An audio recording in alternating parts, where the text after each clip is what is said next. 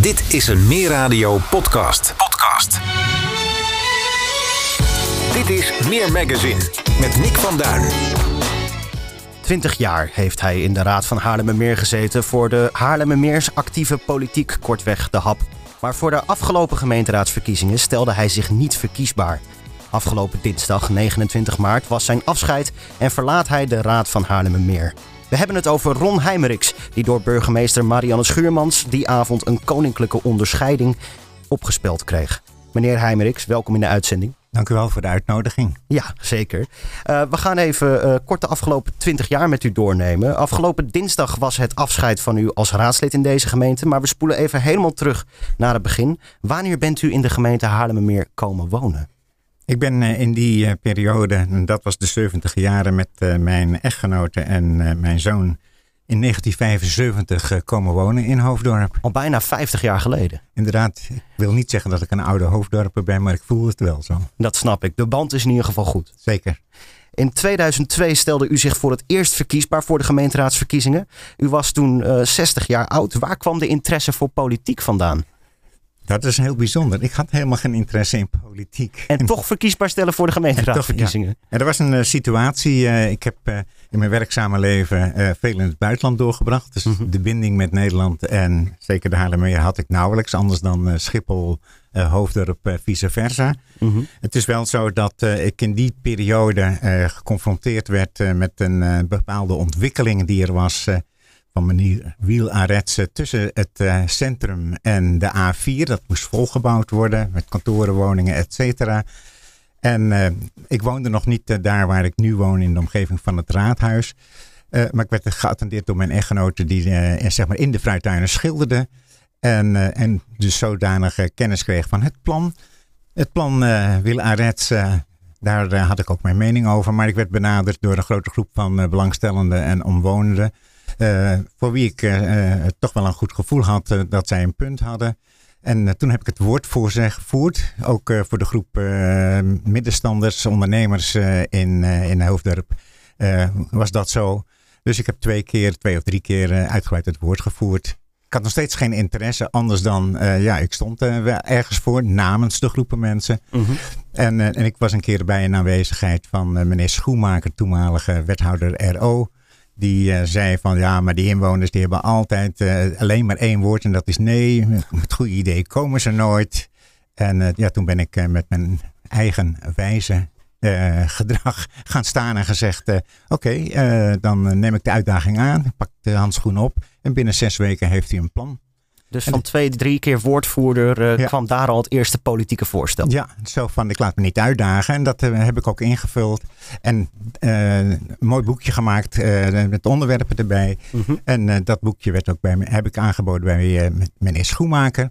En die zei, oh, er zijn hele leuke dingen. Natuurlijk nemen we niet alles over, maar er zitten zeker dingen bij waar we verder zullen gaan. Enfin, twee jaar later nog niets gemerkt. En toen ging ik een keertje het raadhuis in. En diep in het stof, diep onder in een, eh, de laatste, laagste la, uh, vond ik uh, dat stuk terug. Je kunt zich voorstellen dat ik enigszins boos was, want zo ga je niet met inwoners om. Nee. En uh, dat was eigenlijk het punt van if you can't fight them, join them. Oké okay dan, oké. Okay. En um, waarom koos u toen voor de, voor de hap? Ja, dat is heel bijzonder. Ik, het sprak mij aan. Um, zeg maar qua politieke overtuiging was het niet een bepaalde religie of een bepaalde overtuiging. Maar ging het om de mensen in de polder, in de Haarlemmermeer. En dat laatste sprak mij aan. En dat had ook een zeg maar, overeenstemming met het feit toen ik in 1963 uit militaire dienst kwam. ik had elektronica en ik had wiskunde. Dus eh, ICT was het vak. En er waren twee grote bedrijven in Nederland. Nummer 1 en nummer 2. En toen heb ik voor nummer 2 gekozen. Terwijl nummer 1 mij veel meer bood. Omdat ik daar het gevoel had in een hokje terecht te komen. Althans, zeg maar in bepaalde kaders te moeten opereren. En bij de ander ook dat natuurlijk uh, gedisciplineerd, maar wel met bepaalde vrijheden. Datzelfde gevoel kwam eigenlijk op dat moment weer terug. En ik dacht, bij de hap vind ik dat weer terug. En ja, op mijn wijze zoals ik dat deed beide, althans er waren twee partijen die mij vroegen. En toen, ja, dat is op zich vereerd dat je gevraagd wordt. En toen dacht ik op een gegeven moment, uh, mijn gevoel ligt bij de hap en niet bij de andere partij. En ik heb nog nooit uh, spijt meer gehad van die keuze. Kijk, dat is mooi om te horen. Uh, het was ook een soort logisch gevolg van uw eerdere werk als uh, woordvoerder voor die actiegroep, als ik ja, me niet vergis. Ja, dat die was eigenlijk het verlengstuk waar ik het gevoel kreeg van men praten met mensen. Maar dat was het gemis, maar men sprak over mensen. De wet zei waarschijnlijk dat je met betrokken groepen een gesprek moest hebben. En daarna ging men gewoon weer met het eigen, de eigen rode draad verder. Juist hem. U hintte er net al naar dat er twee partijen waren die interesse in u hadden. En wat was die andere partij, als ik vraag mag? Welke partij was dat? Ja, u mag dat vragen, maar ik zal dat vanuit PI-tijd niet zeggen, want dat zou niet vriendelijk zijn. Die partij is ook nog steeds in deze raad aanwezig. Okay. Maar het was inderdaad, ik denk als ze goed luisteren naar deze uitzending, dat ze ook weten waarom de keuze toen niet op hun viel. Overigens had ik ook een strikvraagje zo van wat, uh, wat is het standpunt met betrekking van deze partij met uh, de groene omgeving? Ik vond dat er een long bij het hart van Hoofddorp zou moeten zijn. Mm -hmm. En daar kreeg ik twee verschillende antwoorden. En ook dat is natuurlijk voor de mathematicus zoals ik ben een, een signaal om ja. de keuze anders te maken. en er zijn dan ook geen andere partijen die u toen heeft overwogen. Bij de nee. HAP was het wel liefde op het eerste gezicht op ja, zat. Zeker, dat sprak mij zeer aan. En ook omdat de, in de introductie ik er meteen al meeging naar, een, naar een inwoner met een stukje problematiek. En toen denk ik, zij gaan niet in het raadhuis zitten. Dat ze natuurlijk ook wel. Maar heel veel naar buiten. De mens was heel belangrijk voor ze. En dat, dat komt weer terug op terugvinden. met de mensen in gesprek in plaats van over. Heel goed. Ja, Juist. zeker. En uh, inmiddels zijn we twintig jaar verder. Als we nu naar de hap kijken, staat u dan nog steeds achter dat gedachtegoed? Ja, ja volledig. Uh, de tijd is veranderd, dingen veranderen. Zeg maar de aanpak verandert. Maar het gedachtegoed is niet veranderd. En, en als het mij gegeven is, zal ik dat niet alleen de afgelopen twintig jaar, maar ook gewoon als inwoner van Haarlemmermeer uitdragen. Ik vind sociaal, maar ik, dan denk ik niet meteen aan socialist, maar sociaal. De intermenselijke, of de intermenselijke reactie die er moet zijn. En het individu is dan belangrijk. Dat hecht ik hoog. ook het feit van lokaal. Uh, ik heb geleerd, maar dat zat ook een beetje in de hap. Als er een situatie is, ga je naar de mensen toe. Zo heb ik de polder zeg maar heel snel, heel goed leren kennen. Maar ook vooral de mensen die zienswijze of bezwaren hadden. Ga er naartoe, ga het beluisteren. En kijk niet alleen uh, in het raadhuis welke tekst op papier staat en hoe daarover geoordeeld wordt. En, uh, en ik hoop dat ook in de toekomst, uh, zeg maar, uh, aan iedereen te kunnen uitdragen. Ik vind dat het mooiste wat er is. Die menselijke maat is heel Die menselijke maat. En uh, ik had ook een klein zinnetje altijd voor mezelf. Dat de ruimtelijk-economische belangen in balans moeten zijn met de sociaal-maatschappelijke. En in de tijd dat ik in 2000 begon was de sociaal-maatschappelijke, denk ik, hing wat lager in, uh, in, de, in de balans. Even kijken, dan spoelen we weer heel eventjes terug naar het begin van uw carrière. Ja. U heeft inmiddels 20 jaar in die gemeenteraad gezeten. Waar heeft u zich als gemeenteraadslid van de HAP voornamelijk mee bezig gehouden? Uh, uh, voornamelijk zijn dat, uh, zoals ik dat noem, de dossiers, de onderwerpen die een hard karakter hebben. En dat is niet hard naar mensen toe, maar feitelijk zijn, goed tastbaar zijn. en dat zijn onderwerpen geweest als de ruimtelijke ordening, gebiedsontwikkeling heeft uh, mijn belangstelling altijd gehad. Uh, de economie heb ik gedaan. Portefeuilles economie, grondzaken. Heel belangrijk in de ontwikkeling van de financiële ontwikkeling en de toekomst. En de luchthavenzaken. En ik mag zeggen dat ik zeg maar zo'n beetje de twintig jaar al deze portefeuilles heb gehad. En van waar deze specialisatie is? Dat is een soort gevolg van, u, u noemt zichzelf net al mathematicus, uh, van, uh, van die opleidingen die u heeft gedaan, dat feitelijke. Dat, ja, uh, ja. ja dat, dat is voor mij, emotie is heel goed, maar zoals ik, maar dat is mijn persoonlijke mening, emotie moet je toevoegen op het moment als je de feitelijkheden hebt gehad. De, zeg maar dat je het weet, want tussen weten en gewoon de kennis hebben van de feiten zit ook nog een verschil dan moet het begrijpbaar zijn. En als het begrijpbaar is, dan kun je het analyseren. Je kunt je mening vormen. En op dat moment, zeg maar, uh, komt de emotie, de mens. Uh, maar dat dan de mens in zijn functioneren als leven, uh, recreëren enzovoort hoort daarbij. En zo heb ik ook geprobeerd in de ruimtelijke ordening niet een kaart te zien met vlekken en kleuren. Maar juist de mens die daarin zou moeten kunnen functioneren. En ja, dat is dan het mooie. Uh, ruimtelijke de gebiedsontwikkeling is ook iets wat de toekomst heeft. En ook in mijn uh, vorige loopbaan heb ik heel veel mogen bijdragen aan ontwikkeling van ondernemingen, van onze eigen onderneming, naar de toekomst toe. En dat vond ik hierin weer terug. En, en natuurlijk mijn opleidingen eh, die ik ook daarna uh, gevolgd heb, die dragen bij aan dat feitelijke. Ja, dat concrete, dat tastbaar. Concrete, tastbaar zijn. En zo heb ik ook de stukken beoordeeld. En dat werd niet altijd, uh, ja, wel, wel in dank afgenomen, maar ik was daar altijd kritisch in. En ik kan vertellen dat ik ook daarbij nog wel eens menig flesje wijn gewonnen heb. maar ik was ook anderszins altijd bereid, zeg maar daar waar ik geen gelijk had, als ik overtuigd werd door anderen, dat ruiterlijk toe te geven. Dat is een mooie eigenschap. Dat is een mooie eigenschap. hoort er eigenlijk altijd wel bij. Ja, dat is, dat is ook zo. Ehm, ik kijk nog heel even met u terug. U heeft twintig jaar in de raad gezeten, was lid van diverse raadscommissies, uh, vicevoorzitter van de raad. Als we terugblikken op uw politieke jaren, zijn er bepaalde momenten of behaalde resultaten waar u ontzettend trots op bent? Die meteen bovenkomen, ja, dat, dat, dat is wel karakteristiek voor mijn politieke loopbaan. Ja, nee, ik, eh, ik zit niet zozeer in uh, zo van wat heb ik goed gedaan en wat heb ik bijgedragen aan de maatschappij uh, Haarlemmermeer. Uh, daar hoort het woordje scoren bij. En ik denk, nou, dat hoort op het rugbyveld en op het uh, voetbalveld. Uh, dat past mij niet zo. en dat vind ik ook niet zo'n leuk woord in de politiek. Je hoort het vaak, zeker tegen de tijd dat er weer gekozen moet worden. Nee, ik denk dat ik, als ik trots ben, dan ben ik trots op het feit dat ik een rechte rug heb gehad. En dat betekent, zeg maar, daar waar ik voor stond, ook, zeg maar, dat altijd met verven heb gedaan, met passie. Uh, ook met ongeremdheid. Uh, en dan proberen de zaken netjes te bereiken die je voor, als doel voor ogen hebt.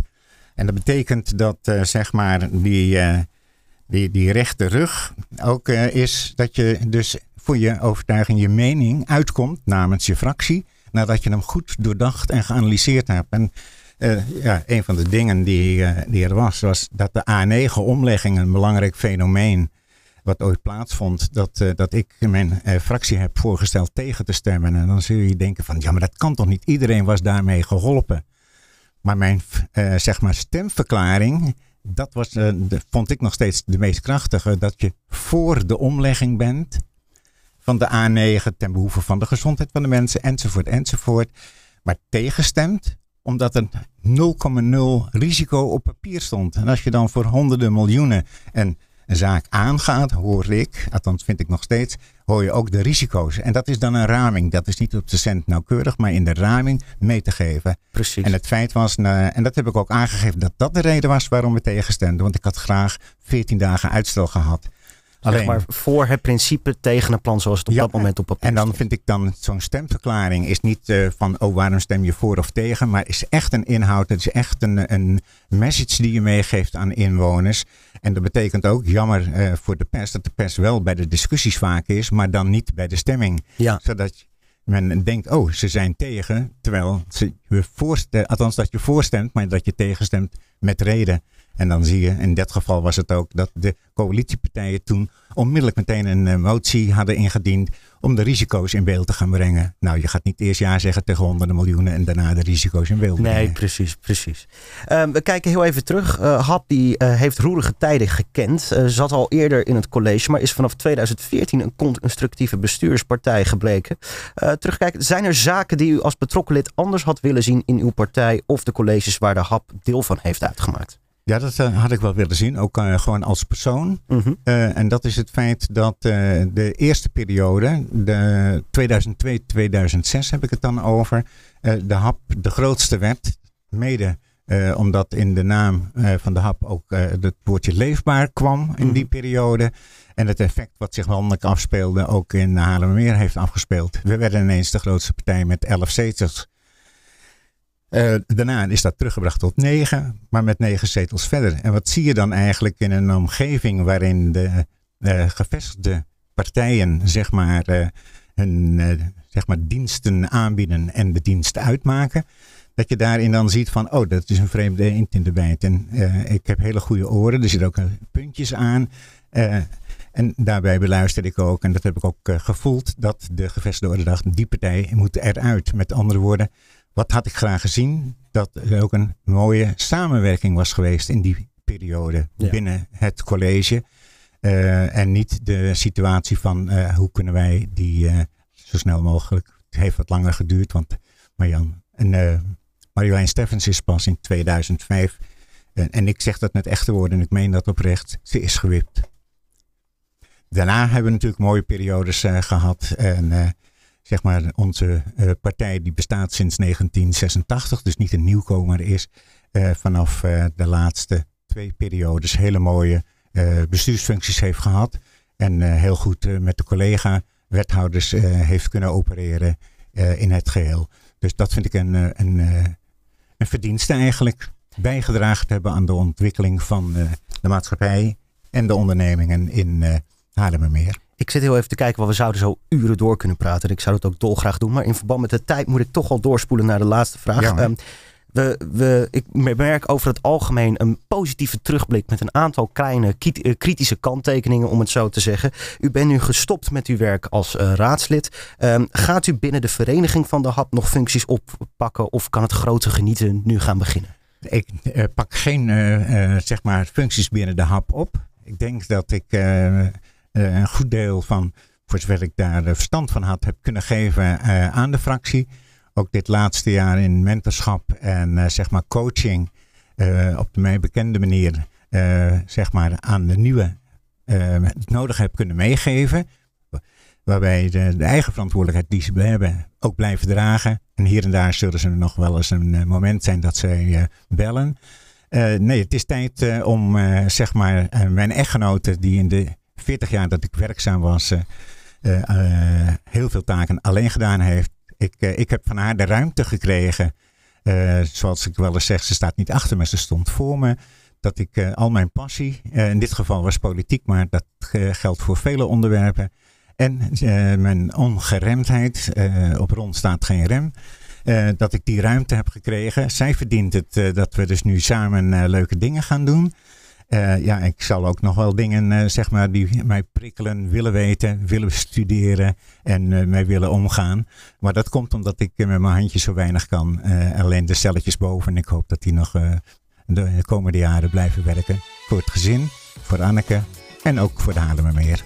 Klinkt prachtig. Meneer Heimeriks, mag ik u hartelijk danken voor de komst naar de studio. Nog een fijne zondag en geniet ervan, zou ik zeggen. Ga ik zeker doen. En nogmaals dank voor deze uitnodiging en de gelegenheid die ik heb gekregen om het, het woord mogen voeren. Vanuit mijzelf, en over mijzelf. Uiteraard. Dank u wel, meneer Heimeriks.